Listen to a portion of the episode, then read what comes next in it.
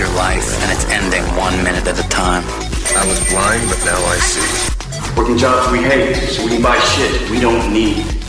Ideas are brittle. If you had one shot, everything I'd ever read, heard, seen was now organized and available. Now you fucking khakis. Life moves pretty fast. The Biohacking Secret Show. In today's episode, I sit down with Jason Maxwell of JMax Fitness. Jason's a certified personal trainer, FMS practitioner, and he's dedicated to helping guys build more muscle, get leaner, and increase their strength. His passion is helping people to lose fat, gain muscle, and a deeper understanding of intermittent fasting and all things health and fitness. His lifelong journey culminated in his current obsession with everything to do with fitness and nutrition, transforming himself from a fat kid growing up in a small town to the rock star personal trainer, online coach, and writer that he is today. In his own words, his current work is, and I quote, the result of me consistently screwing up until I finally got it right. In today's episode, we discuss Jason's strange and phenomenal transformation from aerospace engineer to fitness expert, his mission to teach others what he's learned about building muscle and how to develop literally whatever body parts you want, the science behind building muscle. We even speak briefly about the Bachelorette TV show. So without further ado, please sit back, relax, and enjoy my conversation with Jason Maxwell. Hey everyone, I know you'll enjoy the interview. If you'd like to learn more of my top biohacking secrets, get a free copy of my best-selling book called The Biohacker's Guide to Upgraded Energy and Focus for free at biohackersguide.com. It's over 500 pages of my top biohacks and I'll send it to you for free if you cover a small shipping cost. Get your free copy at biohackersguide.com. I'm here with Jason Maxwell from jmaxfitness.com and uh, Jason was a former rocket scientist and now he specializes in helping guys put on 10 pounds plus of muscle. Jason, welcome to the show. Hey, thank you. Pretty excited to be here, actually. I, uh, I'm excited to have you. Can you tell us a little bit more about your background as a rocket scientist and how you made the transition into fitness?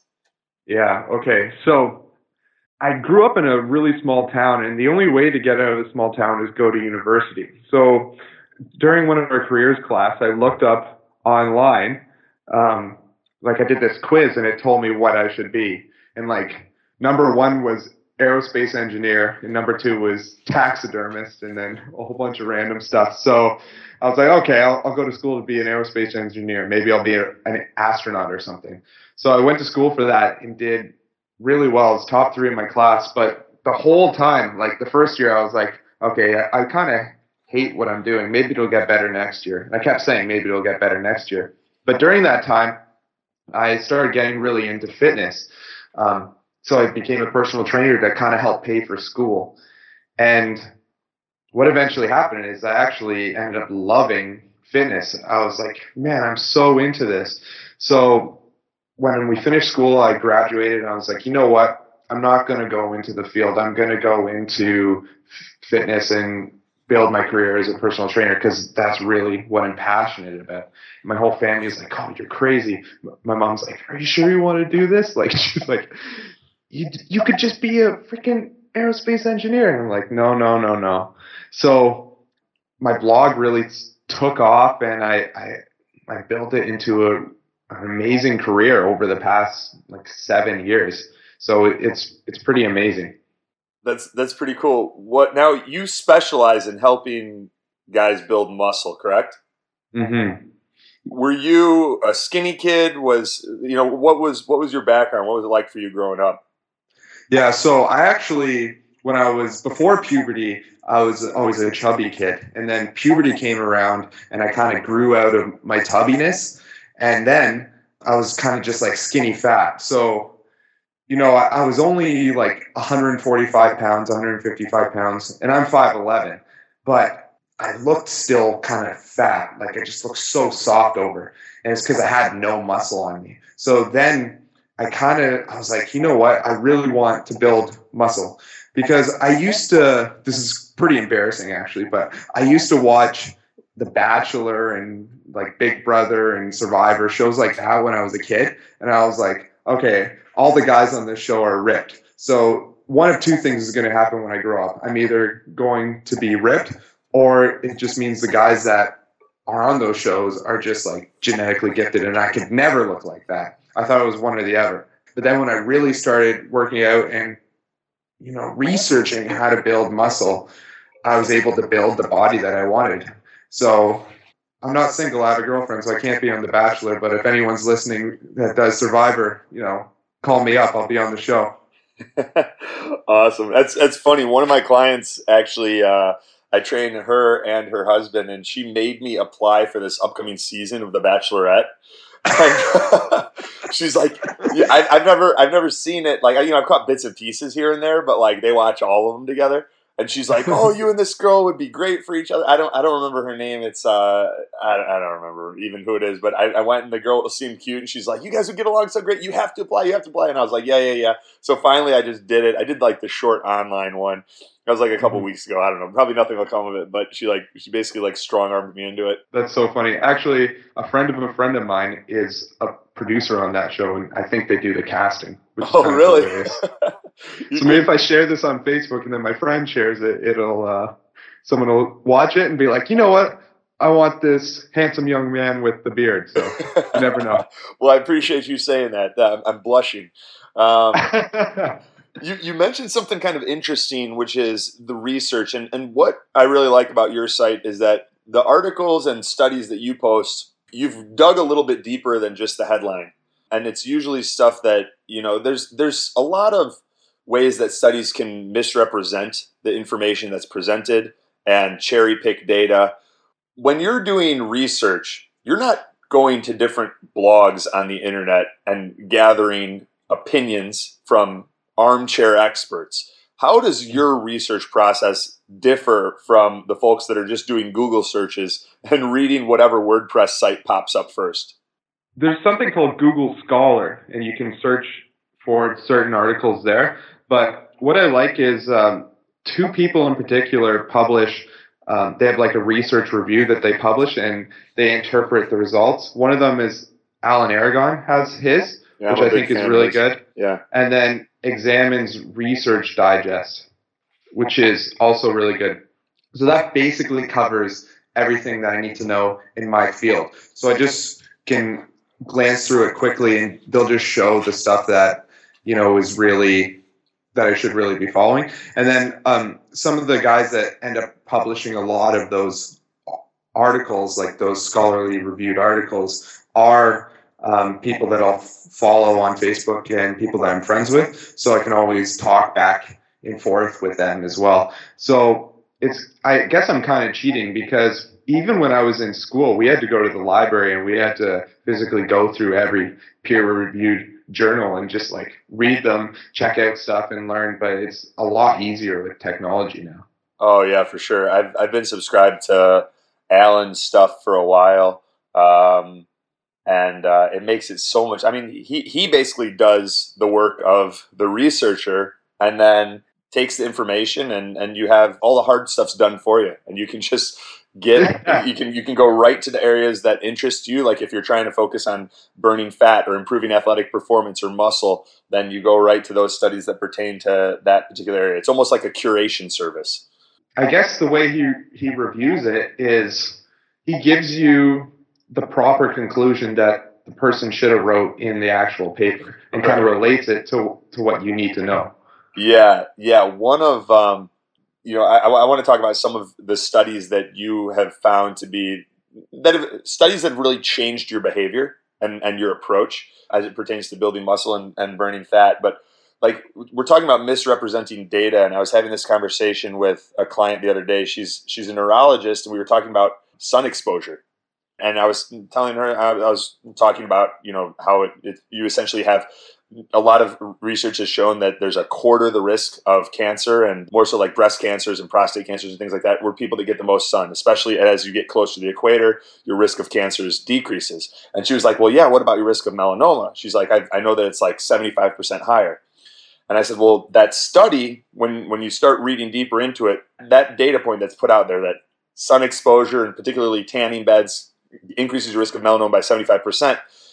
What they did was they took the largest study ever done that involved people using tanning beds. And it was like around 100,000 participants. And they found that there was an increased risk of melanoma in people that were using tanning beds. But the incre- increased risk was the people that used tanning beds had 0.3% risk of developing melanoma, whereas the people that didn't use hmm. tanning beds had 0.2% risk of developing melanoma. So they would say it's 50% higher. But they didn't just stop there.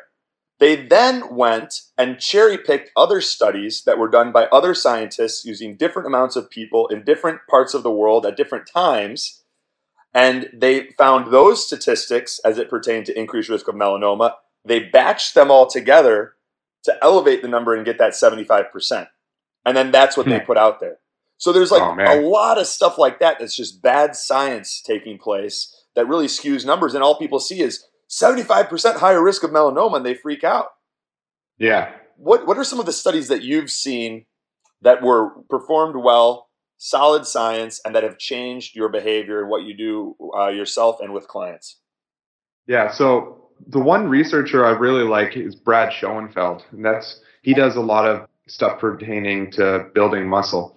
So he came out with something maybe like four years ago, three years ago, and he was talking about kind of the mechanisms that that drive hypertrophy, driving building muscle, and he was talking about mechanical tension, um, what is it, muscular fatigue, I really remember from that study is I used to not train to get much of a pump in the muscle. And his research was showing, hey, maybe there's a little bit more to the pump than what you think. So I, I started using that more in my training and, and it worked a lot better. And then something recently um, that he, he was writing about, he was talking about rest periods in terms of building muscle.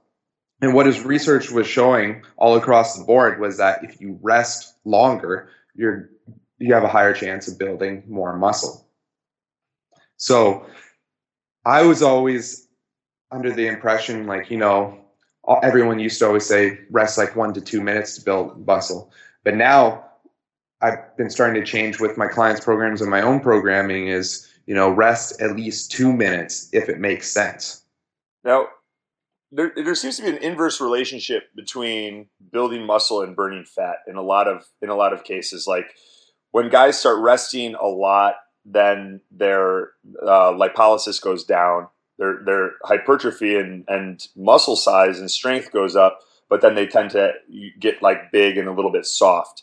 And then when they decrease their rest periods and they increase the intensity, it's harder to build muscle, but they tend to lean out where do you find the sweet spot to be between those two um, scenarios where you're lean, you're strong, and you also have the the muscle and strength to support hormonal health and Okay, so a, a lot of the fat loss programs you'll see, they like to have those shorter rest periods because the idea is to burn as many calories as possible during your workout while still stimulating the muscle. But what I found is you can still lose the fat, but you can still train for building muscle in the gym if you if you manipulate your diet. So this is in terms of just really looking looking good and keeping a lot of muscle. And you can actually do it with strength as well. So if you train for strength or muscle building in the gym, as long as your diet's on par, you're okay. But if your diet isn't very good, then you really need to look to to your workouts for for burning those extra calories um, to losing the fat. So when it comes to that, I still like to do it with strength training because I think that's probably the most important thing to do. But what I like to do is superset an upper body lift with a lower body lift, and then what happens is your your heart starts. Let's say you're doing bench press with deadlifts. So you you do your set of bench press, so all your blood is pumped to your upper body, but then you go and you do your deadlifts. So all your blood starts getting, or I shouldn't say all, but more of your blood starts getting pumped to your lower body. And that means your heart rate's going to stay elevated this whole time during the workout because it, you're constantly, your, your body constantly needs to get a lot of blood to the lower body and then up to the upper body, down to the lower body, up to the upper body. So that's a, that's a method that I really like. And I think anyone can benefit from using that method because it, it goes beyond just fat loss. It's more of just a well balanced program too. Yeah, yeah. What have you found to be? You mentioned the pump earlier, and like one of I was actually talking with a, a, client about this yesterday, but one of my favorite Arnold quotes is that one. You know the Arnold quote where he's talking about the pump, and he's like, "It's the greatest feeling on earth is better than coming." yeah, you do a great Arnold impression, actually. It, occasionally, occasionally things fall into place, but um, my. You hear some people and they say to put on muscle, you need to build strength. That should be your number one priority. But that rarely coincides with a pump. You know, if if you're if you're training for strength, you're in that you know one to seven or one to twelve tops rep range, um, and the pump usually doesn't happen until you're much higher than that. How do you mitigate those two? How is your training integrated the pump? You know, like I, have I've seen some Jay Cutler's training, and, and he'll he, you know he can bench three four hundred pounds, but sometimes he'll have like seventy pound dumbbells, and he's banging out like 30, 40 reps. So yeah. you look at these guys that are living examples of having massive amounts of muscle and they're incorporating that too. I'm curious, how do you recommend doing it and how do you mitigate strength with the pump? Okay. So there's a couple ways, but I think anyone that starts out, they really just need to focus on strength because your whole base is based on strength. And if we were following like 80 20, I would say getting stronger is the 20% that you need to really work towards that gives you the 80% of the results. The now the rest of the results, like the 20% of the results, you're gonna get from doing the pump work. But so that means you need to get strong first and foremost. And it's pretty simple if you really look at it logically, because what's gonna build more muscle? 20 pounds for 30 reps in the bench press or 70 pounds for 30 reps in the bench press. So you need to be strong first to be able to do those 70 pound dumbbells for 30 reps. Now, I'm not saying that everyone needs to work up towards, you know, Jay Cutler strength levels, but you need to have a good base. And then what you can start doing is you can you can do a bunch of different methods. One of the methods I like to do is have like a DUP routine. Uh, so DUP is daily undulating periodization. And what that means is one day will be a strength day, um, another day could be more of a hypertrophy range, like 8 to 12 reps. And then another day can be more pump work to get that pump. So the pump is more of a cherry on top, but a lot of people, if they only train for strength, they start to plateau eventually because you do get a lot stronger, but there's only you can only get so big training for strength, and then you need to start adding in that pump work. Um, another way you can do it is do it all in the same workout. Um, John Meadows does this really well. So he starts out, he feels it's safer to get a pump at the start of your workout in the muscle, and then work on to, or then move on to some more strength work on that exact same muscle. So and exploding, uh, being very explosive in the muscle, and that helps build the the type two muscle, and then you can really end it off with more pump work and getting a good stretch in the muscle. Uh, very cool. What exercises do you consider to be the most important for overall health, energy, and strength? My definition of overall health and well being and all that stuff is you need to be able to move. Humans are born, and the one thing that humans need to do is they need to move every single day. You look at babies, you know, they're not working on talking, they're not working on anything else but trying to move. Because humans just need that for their development, but you can't stop moving. That's why a lot of people they have these desk jobs and they sit every day. But it's it goes against everything that a human needs to do. Humans need to move. So in terms of movement, you want to have a good range of motion. Um, and you need to try to work towards getting getting the similar ranges of motion that you would have had back when in your teens. So you also want to be strength, strong too. So uh, a, a, an exercise I really like is Turkish get-ups for that reason. Like if I had to pick one, uh, given that criteria, I would say Turkish get-ups, and the reason is because it you have to use the core strength. You need to have, be mobile in all a bunch of different areas in your body to be able to do the exercise properly. And it's kind of self limiting because you have the weight over your head the whole time. you can't do it unless you kind of have those movement qualities, and that's why I like it. It's it's it's a very foolproof exercise. Would I do it for building optimal muscle growth? Definitely not. But would I do it for, you know, having a strong, capable, mobile, healthy body? Yeah, for sure. Yeah. And what I like when you're doing Turkish get ups, you're talking like with like a kettlebell or with a dumbbell? Yeah, I, I prefer a kettlebell because it kind of it sets easier and you don't have to squeeze your hand closed if you don't want to. Right. Um, but just just for people listening, essentially what you do is you start out laying down on the floor and then you kind of do a floor press with the kettlebell and then your goal is to get to standing with the kettlebell over your head the whole time. Yeah. And one of the things that I really like about Turkish get ups is that they force you to do them properly, they force you to engage your core and and and fire, you know, get that intra abdominal pressure. And then you also have to have a stable shoulder shoulder girdle or else that weight's going to be all over the place. And those Yeah. are those are some things that you get guys when they start lifting and somehow, you know, they go to the big lifts, they start squatting, benching, deadlifting, they never learn to fire their core and engage the TVA and like get that intra abdominal pressure. And then what happens is, and I've seen this a lot, is like guys banging out CrossFit workouts and stuff that are relatively advanced before they can even get that core engagement. And then as the weight starts getting up, they're getting hurt all the time. And they're doing, Mhm. you know, they're doing front front squats with kettlebells or or thrusters and things like that, and they keep throwing their back out. But it's because they haven't mastered the basics of like Yeah. core stabilization and like protecting your shoulders by firing the shoulder girdle and things like that. What what are some Mhm. things that you see that are big that are common holes um, and and shortcomings when it, as it as it comes to strength development? Well, core is definitely one of them.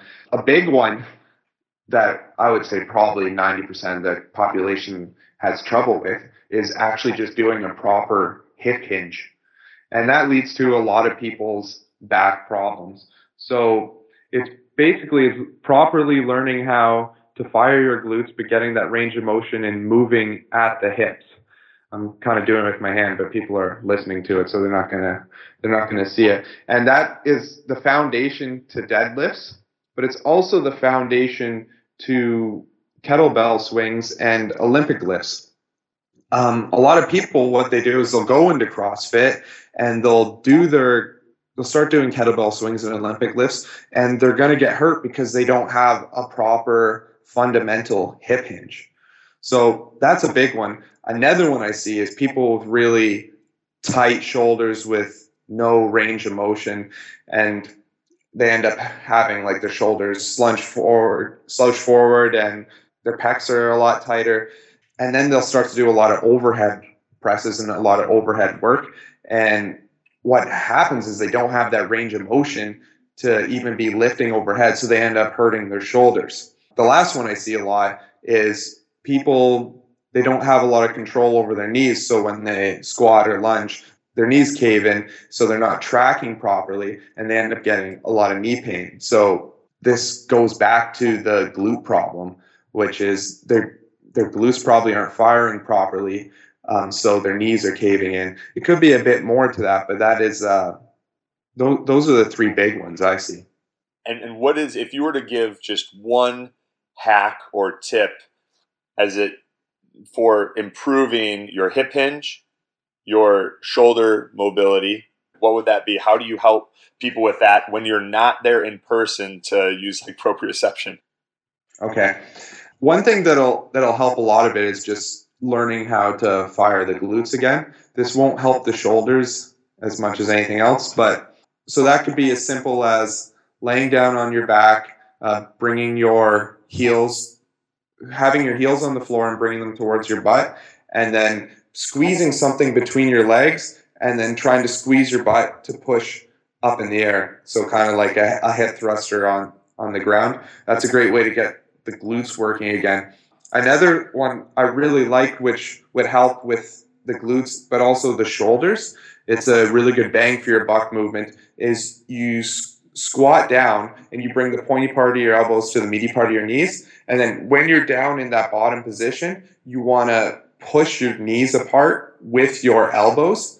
And a lot of people they do that, but they end up hurting their groin or sometimes their knees and like something's not working. But the reason this happens is because you need to try to be squeezing your glutes at that same time to have that stability in the hips. And when you combine the stability with opening up the mobility, that's when magic really happens. But you also want to try to keep your upper body kind of straight and using using your abs to to fix that. So you want to try to keep your head up as tall as possible. And what this does is it actually starts to open up the shoulders a bit. Yeah, that's that's really good advice. Have you noticed a lot of people tend to have like more of an anterior pelvic tilt where like their tailbone curves under as they squat as opposed to like and, and it, and it prevents them from keeping their back flat. And when you see that how do you fix that? Like what what's what's the first thing you start trying to improve?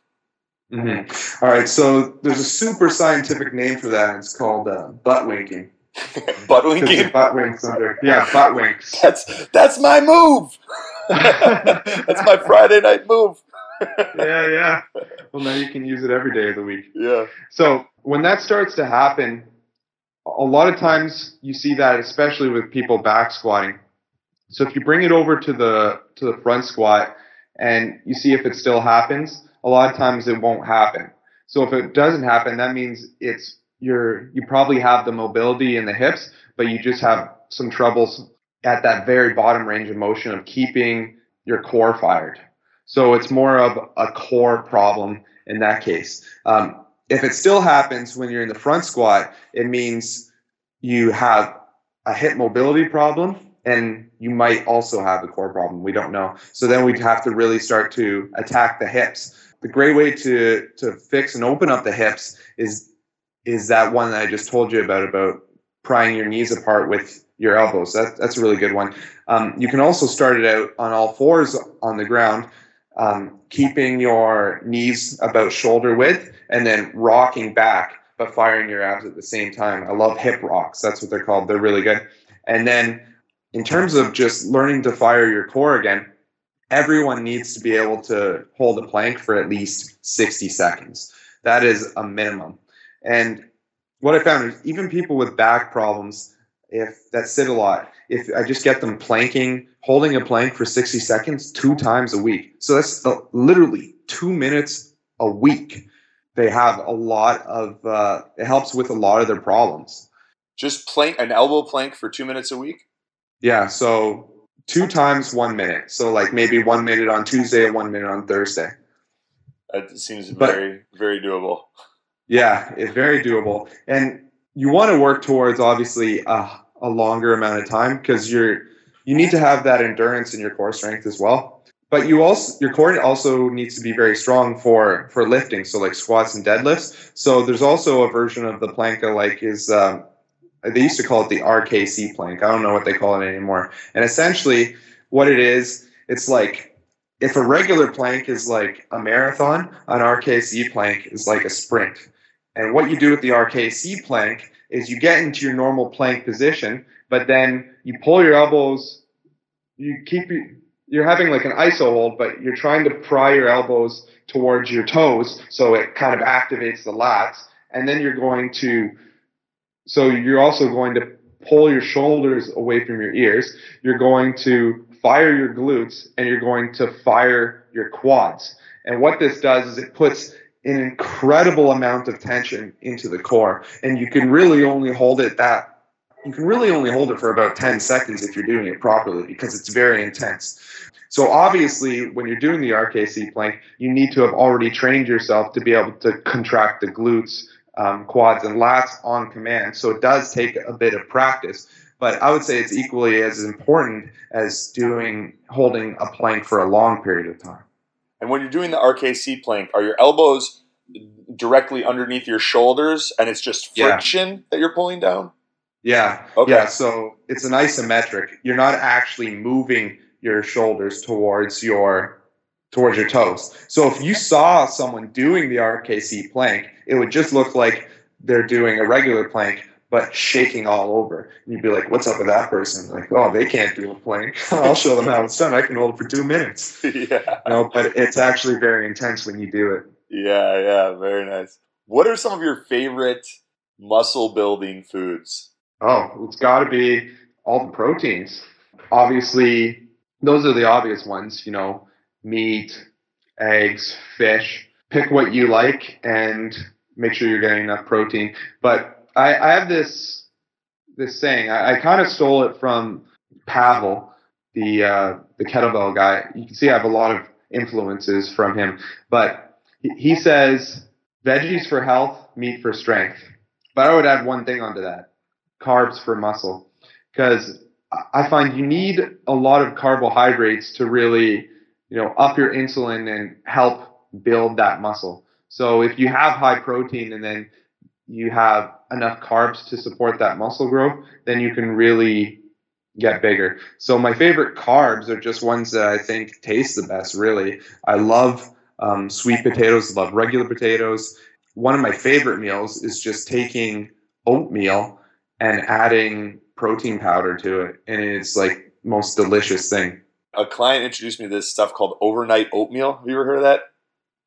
Do you like just soak it overnight or something? kind of. Yeah, she took, she helped, she came over and, and made some, but she took a whole bunch of oatmeal. Then we uh, put in coconut milk, chia, chocolate protein powder. So we used like some vegan, some vegan chocolate protein powder. I may have thrown in a little bit of the organic, uh, non-denatured bioactive whey from like the, the defense nutrition stuff that Ori makes. And we just kind of Yeah. stirred it up and I'm like, this looks disgusting. She's like, just wait. we threw it in the fridge overnight. The next the next morning it was it was incredible. I was like it was probably enough oatmeal for like five people and I ate the whole thing. just like crushed it. Yeah, it was delicious. The, the funny thing about the chia seeds is they turn into like a gelatin when they're soaked. Yeah. It's it's very strange. At first, you're like you're eating it and you're like, okay, this this feels like yeah, like a egg white or something. It feels gross. Like something But- that would come out of Slimer from Ghostbusters. yeah, exactly. But it's actually really good. My girlfriend, what she does is she makes. Sometimes she'll make jam out of it, where she just takes. We have some of the best strawberries you can get here where I live in Malta, and they're just all of them are picked when they're ripe. They're super juicy and have this crazy, amazing strawberry taste. Um, so she'll cut them up and she'll boil them with, uh, and then add um, add the chia seeds, and then add stevia and mix it up and then put it in the fridge overnight and it turns into like this you know very healthier version of jam that sounds pretty incredible. So you you used to be a Toronto guy. Now you're in Malta. I'm curious, you know, you chose Malta, you were telling me offline because it's one of the it's the hottest country in Europe. yeah And did you notice any changes in your energy levels, in your health when you when you had all this this access to more sunlight, the food quality? Well, I don't know what it is in Canada versus the U.S., but like if you're talking about proteins in the U.S., you have to be pretty diligent about where it's sourced from and getting you know, grass grass fed, organic, wild caught, free range, all that stuff. That's probably the, the default in Malta. I would I would assume. What are some of the changes you've experienced and um, the the benefits you've noticed because of those changes? yeah okay so going back to the canada us thing canada's a bit different. In toronto it's a lot easier just to buy from a local uh, farmer. So you know a lot of your meat is grass fed. But here you have to each country in europe is almost like a different state for you because the the countries are very small. So you can get a lot of foods that they say okay this food isn't local but then you look and it comes from italy which is literally a 20 minute plane ride away or a 2 minute boat ride so that's that would be that to me that feels like local um, in terms of sun it's been amazing i barely have to take vitamin d anymore which is pretty sweet energy is awesome i'm feeling a lot happier too which is fantastic I work from home, so I am inside, but I can go outside whenever I want. So I like to go out and just do some meditation in the sun for 20 minutes a day and get that sunlight. It's really good. We can get a lot of good grass fed beef from Ireland here, as well as some fantastic butter from grass fed cows. And it's it's kind of a problem with the butter because it tastes so good on its own that you just want to eat it all. But then next thing you know, you've eaten like 600 calories of butter, which is oh. pretty crazy. I was talking with Laird Hamilton yesterday, and, and he was we were going over what what he eats. And one of the things he's like, yeah, and then I do some weird stuff where you know I'll eat like a bowl of butter. and, and I'm like, dude, I just had an entire stick of butter last night. In like two days, I had two sticks of butter. And um, I, I, found this new butter for, at Whole Foods from this company called uh, Vital Farms. And it's like, mm-hmm. I've done Kerrygold and all sorts of different grass fed butters, pastured butters, and I've never tasted anything like this. And it's like, I'd go and I'd open up the fridge and I'd have all this good food and I'd be like, just grab the stick of butter and start going at it. Yeah. It's going to be a problem. I need to kind of mitigate how much uh, how much I'm keeping in the house. Uh, yeah, you, you take like a, a little thin little bit, and then next thing you know, you take another thin little bit, and then next thing you know, like half the stick of butter is gone. Yeah. Um, it's funny here because Kerrygold here is like the default butter. Yeah. It's like the regular butter because it for us, it's almost like it's local because it's still in Europe, but it comes from Ireland, which is really good. But there's this there's this other one that comes from the UK that is it's deadly because it's so good. Like you're eating it, and you're like, man, this tastes almost like cheesecake or something. And it's because they use really good ingredients. Is really good ingredients. Um, the one thing I notice here is cheese is way better than back home.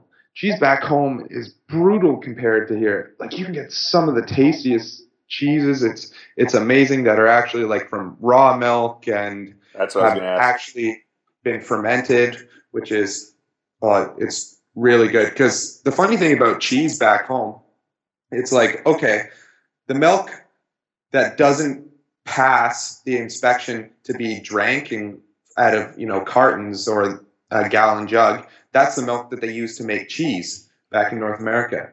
Here, it's the opposite. They're like, okay, we want the best milk possible, and we're going to make cheese out of it and butter for that. What was what was that brand of butter from Europe that you said was amazing? I don't remember. I just know what it looks like, and I can get it at any grocery store. It's from the UK, and it says what it says on the package is it's butter from pastured cows or something like that. So cows that graze on pastures, and they, they use the word lush pastures in the description. Man, I wish I could remember the name of it. All right, nice. We'll, we'll figure it out. We'll throw it in the in the show notes. Yeah, some of yeah. some of my default. I mean, Kerrygold. Everyone's everyone's familiar with Kerrygold. Anchor butter is pretty good. Um, this this Vital Farms is the best that I've found that is somewhat accessible in the U.S. And then you know there's there's other ones like Organic Valley. They theirs is pretty good. They have like an artisan pastured butter. And uh, anyhow, I think we just talked about butter for like 10 minutes. yeah. Uh, um, do you ever get raw milk over there? Yeah. So the way that they treat raw milk here is almost ridiculous. They treat it like you're buying drugs. And mm-hmm. um, it's like steroids. Yeah. I mean, it's funny the results that I got when one of my clients was getting it for a while and he was going to the farmer and he would come by and drop some off for me. And when I was doing the raw milk, it was the amount of muscle I put on while staying lean over like a two month period. It was like I was shooting myself up with steroids. I, I had not experienced anything like that before. The only downside was that I noticed a little bit of, um, I was a little bit more stiff than usual. And uh, that could have also had something to do with, you know, I'd, I'd had Lyme's disease a, a few years back and like I was I felt like I was 80 years old with arthritis back then. So I put a lot of stock now in being loose and limber and, and you know, free in my body. And I noticed I was just getting like, I was, and it could have been more muscle that was doing it, it too. I don't know. Yeah. But yeah, th- just this year they made, on January 1, they made it completely illegal to buy raw milk unless you actually own the cow. So they're trying to make it more and more difficult. So the workaround that some of these places have found is um, do cow shares? Cow shares. yeah, cow shares. and uh, and I love that because these rules are so I don't know. I don't want to get into the politics of it, but for people that are interested and they want to find places that, that you can that may have raw milk in your area, you can go to realmilk.com. It takes a little bit of investigation because these places need to be careful. They can't just go telling everyone where to get it, otherwise they get shut down. Um, mm-hmm. So if, if someone's interested in the benefits, is it just is it pretty accessible by you? Um, not in Malta. There's actually, I, I don't think the, the local beef is that great in Malta because it's it's almost like a, a desert climate kind of. So there's not much grass.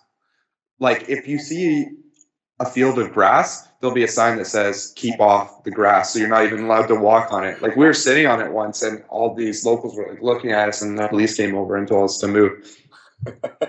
but when I was I was living in Ukraine for three months, some point about a year and a half ago, and Ukraine is really funny because there's all these families outside the city that have these farms, and each family will have a cow. And what they'll do is they'll milk their cow for the day, and then all the excess they'll just put in like a two liter water bottle and go sell it at the market. So you're just getting freshly milked, like fresh milk from that day that was just straight from the cow. And then you can drink that. So we were drinking that for a while. And the taste is incredibly different raw milk versus pasteurized milk, for one thing. Um, but I'm actually, I would call my, I've never been diagnosed, but I have a very big sensitivity to milk. I would even say I'm probably lactose intolerant. But when I was able to drink the raw milk, fine. Me too. Same exact thing. I don't touch dairy besides butter and like ghee, um, in, unless it's like a cheat day and I'm I'm I'm okay pretty much having a food hangover afterwards. Yeah. Um, but when I do raw milk, I was fine, and, and and like I could drink a half a gallon of milk or even a gallon of milk a day if I wanted to and um, and I wouldn't experience any side effects besides a slight increase in stiffness. But that also came with a lot more muscle. I was leaner, so I was putting on muscle, but I wasn't putting on fat, and um, it was my strength was going way up. It was it was probably the closest thing to like a food steroid that I'd, I'd ever experienced.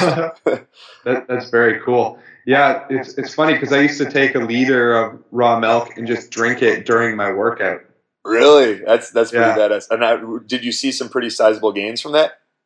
Yeah, I did. But what was happening was I, I stopped doing it because for some reason the milk we were getting it would um, it would sour like within a week, and if we didn't finish it within the week, then I would be drinking sour milk during the workout, and that was always kind of gross to me. So I I, I switched. oh, that sounds like a, a nightmare. Because you can drink sour milk no problem, like it's it's okay to drink it. It's you can't drink pasteurized sour milk because then it's just dead bacteria. Yeah. You could have milk, you could have raw milk in your fridge for four months and you could still drink it. What's like what's your morning routine like? What what's the first 60 to 90 minutes of your day? Okay. My morning routine is pretty boring because I just I, I fast in the morning, so I just kind of wake up, get out of bed, brush my teeth, and start working. But I could talk to you a little bit about my pre-bed routine. Yeah, if you want. That'd be awesome. Okay, my my pre-bed routine is very. Some people would say it's pretty crazy, but I think it's amazing. And what it does, what it is, is I like to get eight and a half hours of sleep per night, or at least eight. Um, so I plan it so it's lights out eight and a half hours before I want to wake up. And so what, what time is that usually? So that's usually um, 11. Lights out at 11. Okay. Yeah. Sorry, continue. I was just curious what's time frame. Okay. So yeah, so let's let's actually use that. So two hours before that, nine o'clock. So no cell phones or tablets or computers. Um, two hours before bed. Reason is because I found it just makes me antsy, and then there's research showing that it it kind of reduces uh, melatonin production and kind of inhibits it and suppresses it. So uh, definitely don't do that. Um, then what I'll do is, you know, all the regular things, brush your teeth, whatever, and I'll take um, I'll take 1.5 milligrams of melatonin, a certain amount of magnesium, I don't remember, a certain amount of zinc, and then just all my multivitamins at that time. Magnesium helps me calm down um, me- melatonin helps me have a deeper sleep, and I take the rest of the like the multivitamin all that stuff because it's just easier for me to take it all at that time. Then here's where the fun comes in. I'll I have my whole room is just completely blacked out. But what I'll do is I'll light a bunch of candles and read the candlelight for an half an hour to an hour before lights out.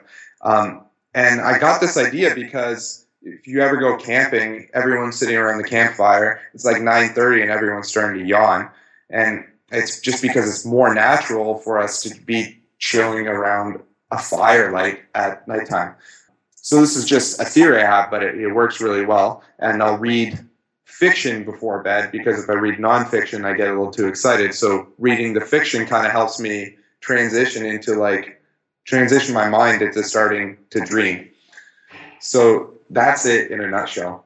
That that's pretty cool. I've been I've been using the candles uh, as, as well at night. Like you can see here, I've got these Himalayan rock salt things, and then you drop a little. Um, I get I get beeswax candles, both of which, when exposed to heat, emit negative ions um, that can be energizing and have have uh, health health benefits and antioxidant properties.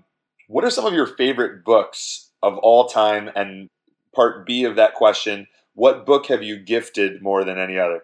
So my favorite book of all time as a fiction book is this book called 112263 by Stephen King. It's not even a horror book, it's a time travel book. So naturally as being like I guess like a science nerd or whatever, the time travel is just fascinating and it's just a really well written book because usually it's geeks writing time travel books or science fiction and geeks don't write the best stories. Stephen King writes some really great stories. He's, so he's incredible. yeah, so that's a really great book. Um, tell you the truth, the book I've given people the most is uh, called No BS Time Management uh, from Dan Kennedy. And it's just a book to really free up some time in the day and kind of help stopping people from, you know, interrupting your day and, and all that stuff. Um, I haven't given that book in a while, but it, it's definitely a solid book. Um, for nonfiction, I would say my favorite book is probably Tim Ferriss's Four Hour Chef. And it's just a really cool book that teaches anyone how to cook in like 60 days. But there's a whole bunch more great stuff in that book. So interesting. Yeah, I um, I'm a big fan of, of Tim's stuff, and I'd, I'd love to I'd love to do an interview with him at, at some point in time. So if anyone if anyone's connected with Tim, give him a shout and tell him to tell him to get on the show. Last question. Let's see what's a what's a fun one here. Okay, if you if, if you knew that you were going to be spending a year on a deserted island, and you could bring three things with you, your girlfriend's a given, so she's Okay. allowed she's allowed to come. Um, and, but you can bring like three physical items, products, m- music, CDs, books, whatever it is, whatever you want. But you only get to pick three things. What uh, and you- you have food and like your basic needs taken care of. These are things that like bring you enjoyment. What what do you Okay. choose? I would probably bring my e-reader loaded up with books Uh, a You know, to give me something to do. But then I would need to be able to charge it, so probably a solar charger. yeah.